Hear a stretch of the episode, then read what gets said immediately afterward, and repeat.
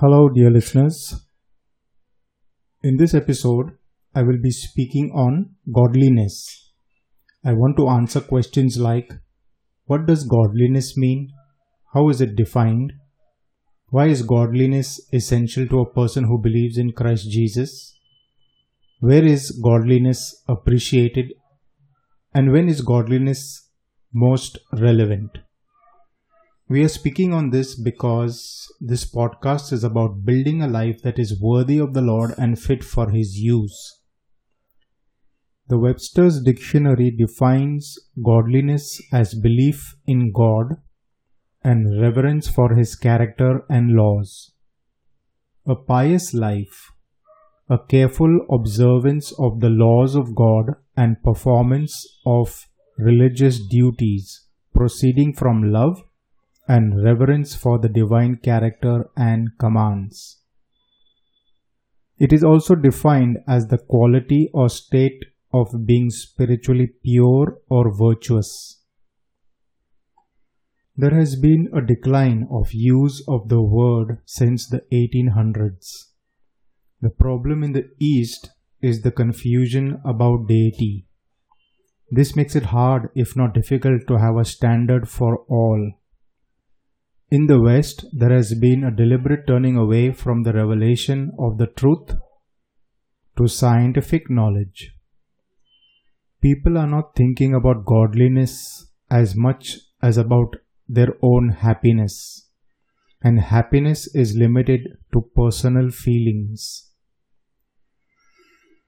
The true apostles and prophets of God say that we should get back to thinking about godliness and practicing it. God thinks that if a person obeys his commands and keeps his laws, that person loves God. That person can be called a godly person. God calls such a person just and righteous, even perfect. Christ himself obeyed the Heavenly Father and fulfilled the law. So Christ is a godly person, a person who pleases God more than men. God testified about him. So, if I am a believer and follower of Christ, I have his example to follow. He did not only teach with words, but demonstrated with his life that it is possible to please God. So many get deluded with keeping the body fit, and it is not wrong. But life is more than food and the body more than clothes and having a good physique. For physical exercise has some benefit, but godliness is beneficial for all things, holding promise for both the present life and the one to come. Now, godliness with contentment is great gain, and one is not to suppose that godliness is a means to gain, according to the Apostle Paul the servant of Jesus Christ. Rather, those who live godly will suffer more than those who are not. First of all, from your own sinful nature within, from related people whose lifestyle promotes their own agendas rather than what is pleasing to God, and the devil. I mention this not to discourage you, but to prepare you for what you should be ready for. To influence others for God, it is required that one should be spiritually pure, or else the work would be cut short.